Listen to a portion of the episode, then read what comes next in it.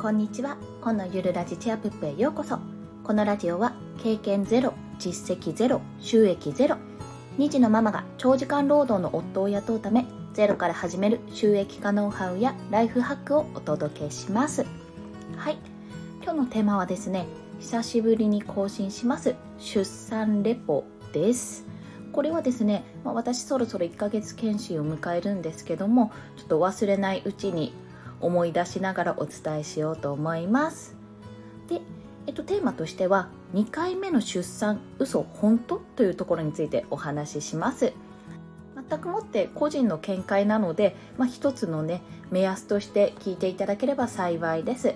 あとですねちょっとですね生々しい表現が入りますのであの血とかね手術とかねそういったことが苦手な方はここで止めてください。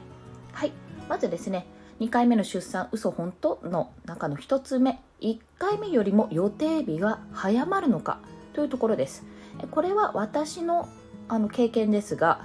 え早まりました。1日だけ。はい。えっと上の子は予定日より1日遅かったのかな？予定日の日に陣痛が来てその翌日の夜中の3時に産んでるのでそうですね。1日遅かったので、まあ、ほぼ予定日に近かったんですね。で今回下の子はえ予定日前日の朝に出産しました。なのでほぼ変わらずです。なんかすごい予定日通りに生まれてくる子たちだなと感じました。でただ前駆陣痛のようなあもうこれ来たかもっていうあのお話は、まあ、放送もしたんですけどもそれはその予定日の2週間前ぐらいにあったんですよ。なのであの絶対早く生まれてくると思っていたんですね私。お腹の大きくなるその感覚というかもう臨月どころじゃないな。産休入ったぐらいから娘の臨月の状態と同じぐらいの大きさになっていたのでこりゃ早く生まれるなと思っていたんですけども意外とそこはですねそうでもなかったです。続きまして1回目よりスムーズに生まれるって本当かどうかですね。これはですね総合的な時間としては早くなりました。というのは1人目が陣痛開始からあ両方ともね陣痛開始からの時間をお伝えするんですけども、ま1人目が10時間だったのに対し2人目は7時間と3時間ですね短くなっております。これは実際の時間ですが体感時間はなんか今回ものすごく長く感じたんですよね、まあ、それをちょっとお話ししますと陣痛の時間はですね短くなったんですよすごく。ただ感覚陣痛の感覚っていうのがありましてずっと痛いわけじゃなくて痛みがわーってきて、まあ、インターバルが空くんですよ。こう休みが来てまた痛みがわーってきてっていうのをずっと繰り返すんですね。それがですねあの間隔がずっと長かったんですよ私。78分間隔から56分間隔であの大体ですね生まれる直前ぐらいは34分とか12分とかっていう感覚になるんです。もう間隔はどんどんどんどん短くなってもうあの子宮口が全開になった時には生まれるような形になるんですけども私の場合あのずっと間隔が78分と長かったんですよね。短くなったとしても6分ぐらいで、まあ、間隔が長いのでまだ生まれないであろうとずっと看護師さんに言われていたんですけどでも子宮口を調べるとめっちゃ開いてたんですよ。要は普通は間隔が短くなってから子宮口が開くんですねでも私の場合間隔は長いままなのに子宮口が開いていたのでとりあえずあのはよ分娩台に行けっていうような形になったんですよ。ね私の中では陣痛はもっと長いもんだと思っていたのであ陣痛のずっと陣痛がある時間ですよ陣痛の時間帯がもっと長いものだと思っていたので、まあ、まだまだ生まれないだろうと思っていたらじゃあ分娩台どうぞというような形ではありました。まあこの陣痛の時間陣痛を感じている時間っていうのが短くなったんですね、まあ、総合的に言えば。あの感覚自体は長いんですけど陣痛の全体的に陣痛を感じている時間は短くなったんですけどそれが後々に影響を及ぼします。でその後に影響というところが出産の時間です。これは爆増しましたね。というのは、まあ、前回ね10分3息目10分で産んだのがおかしかったんですよ。おそらく。それはおかしかったんですけど今回2時間近く分娩室にいたんですね、まあ、最初は分娩室の中で運動してあの出産を促進していたんですけども運動というか歩いていただけですがただ生きみあの分娩台に乗ってからうーんってこう生きむ時は生きむ時間はおそらくね1時間以上あったと思うんですよ。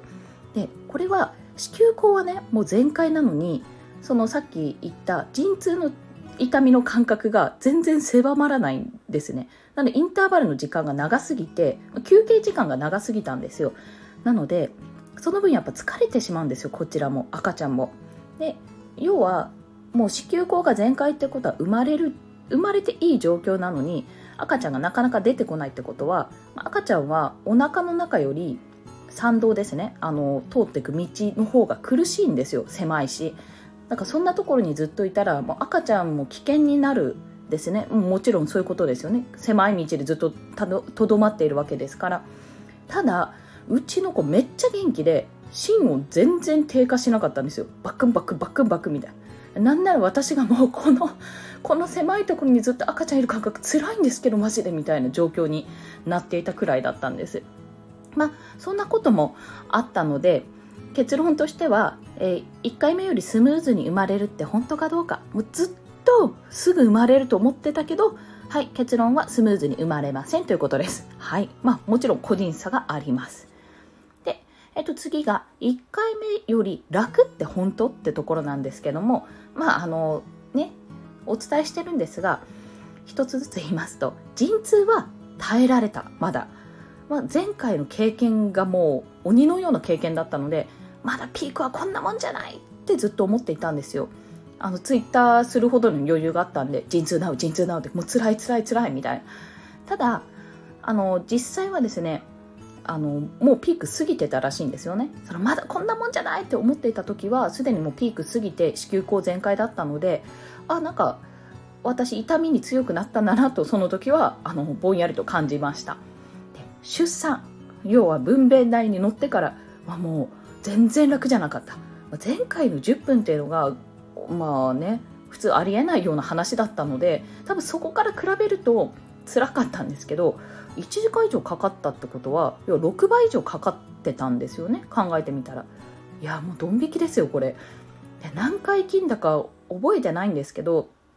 体感としては10回以上したのではないかなと思います、まあ、1時間以上でうんうんなってて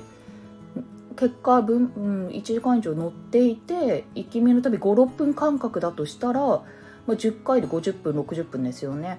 だから少なくとも10回以上はしたと思います。正直ね覚えてないんですよ。本当産みたくて仕方なかったから。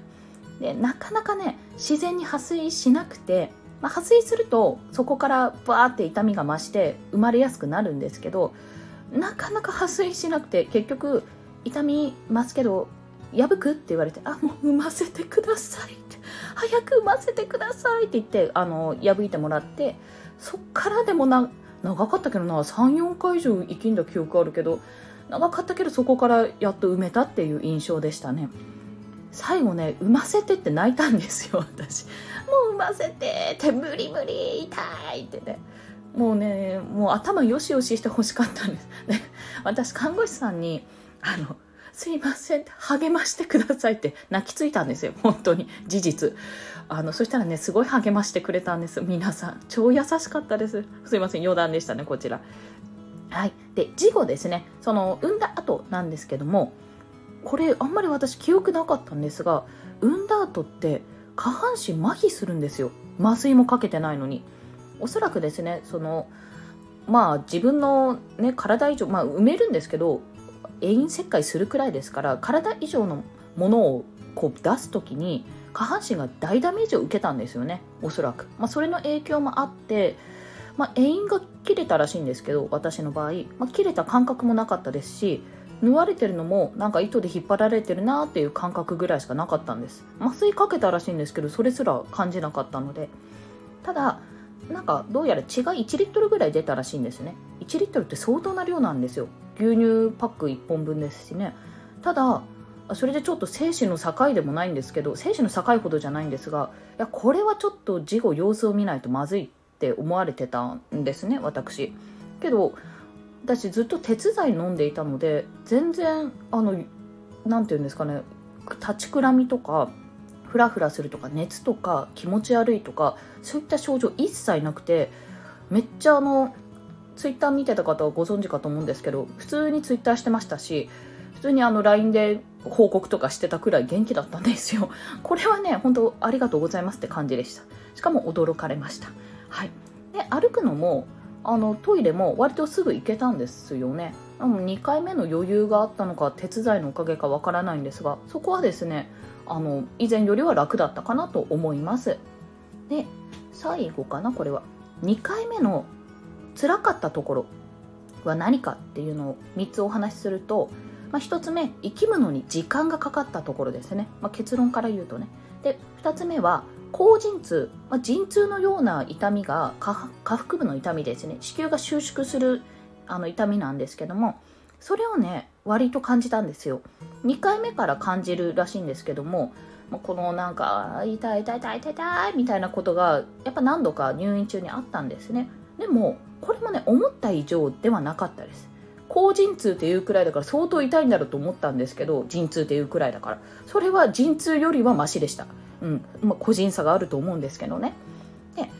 3つ目これ大事。結局ね産後1ヶ月間の、まあ、おしもって言うんですけど下半身ですねの状況が悪いことが一番辛い。これ1人目もそうでしたけど結局そこなんですよ、まあ、なんでただでさえ産んでいたい下半身にだって切れてるわけですからね。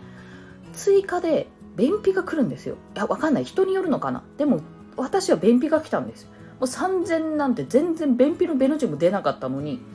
急に便秘が来て、まあ、薬もずっと飲んでたり罪悪もらったりしてでも治らなくてなんでこれでお尻まで痛くならなきゃいけないのかって本当に思いましたここは。でそれがねあの1週間とかで終わるならいいんですけどもう今1ヶ月目ぐらいか1ヶ月目ぐらいですがまだね治らないです。まあ、運動してないっていうのも運動があまりできないのでしてないっていうのもありますしあの薬を頼ってる部分もあるからなのかもしれないんですけどすごくそれはねなんでここまで人類進化してきて医療もねここまで発達してきてるのにどうにもならないのかってつわり並みに、まあ、私つわりあんまりひどくないんですけどつわり並みにね私はちょっと消せないところがありますね。これに関しては。もう少しねもう少し本当にこのお尻事情というかあの下腹部事情にね優しくなってほしい。塗ったら一瞬で傷が治るような薬が本当に出てほしいとあの切に願っております。出産も辛い。もちろん出産も辛い。妊娠中もねつわりとかね気持ち悪さとかあって辛い。けど産後も辛い。産後は普通に痛いっていうところがあの本当に出産嫌だなって思うところでございました。2回目も辛いところでございます。はい。もう長くなっちゃいましたね。もうちょっと熱く語ってしまったんですけども産後レポもあとはもうエピローグというか追記がいくつかあるくらいなので、まあ、この辺でそろそろ終わるかと思うんですがもし何かあの聞きたいことがあったら全然思い出せる限りでお話ししますね。でそんなような状態でございました。なのであのなかなか参考にはならないかもしれないんですけどもあのこれから生まれる方大丈夫です。あのなるようになります。これだけいろいろ言っときながら最終的にはああの時産んだ時の痛みより全然マシで全てが済むので人間の体というか人間の脳って恐ろしいですよね。そうやって子供を産めるようなね仕組みになってるんですよ。おそらく忘れるように。はい。まあ、そんなようなことなのでそこまで恐れることはないです。ね、1リットル出しても元気でピンピンしてましたし。それにあとまああの男性の方特にパパさんとかね、まあ、ぜひねあこんなに辛いんだっていうことをねちょっと思っていただけると嬉しいです。はい、産後1ヶ月ボロボロの意味はだいぶその睡眠不足以外に下半身に大ダメージってところをぜひね念頭に置いていただきたいと思います。これ1ヶ月じゃ治らないのでよろしければいたわっていただけると幸いでございます。はい。それでは今日もお聴きくださりありがとうございました。コンでした。ではまた。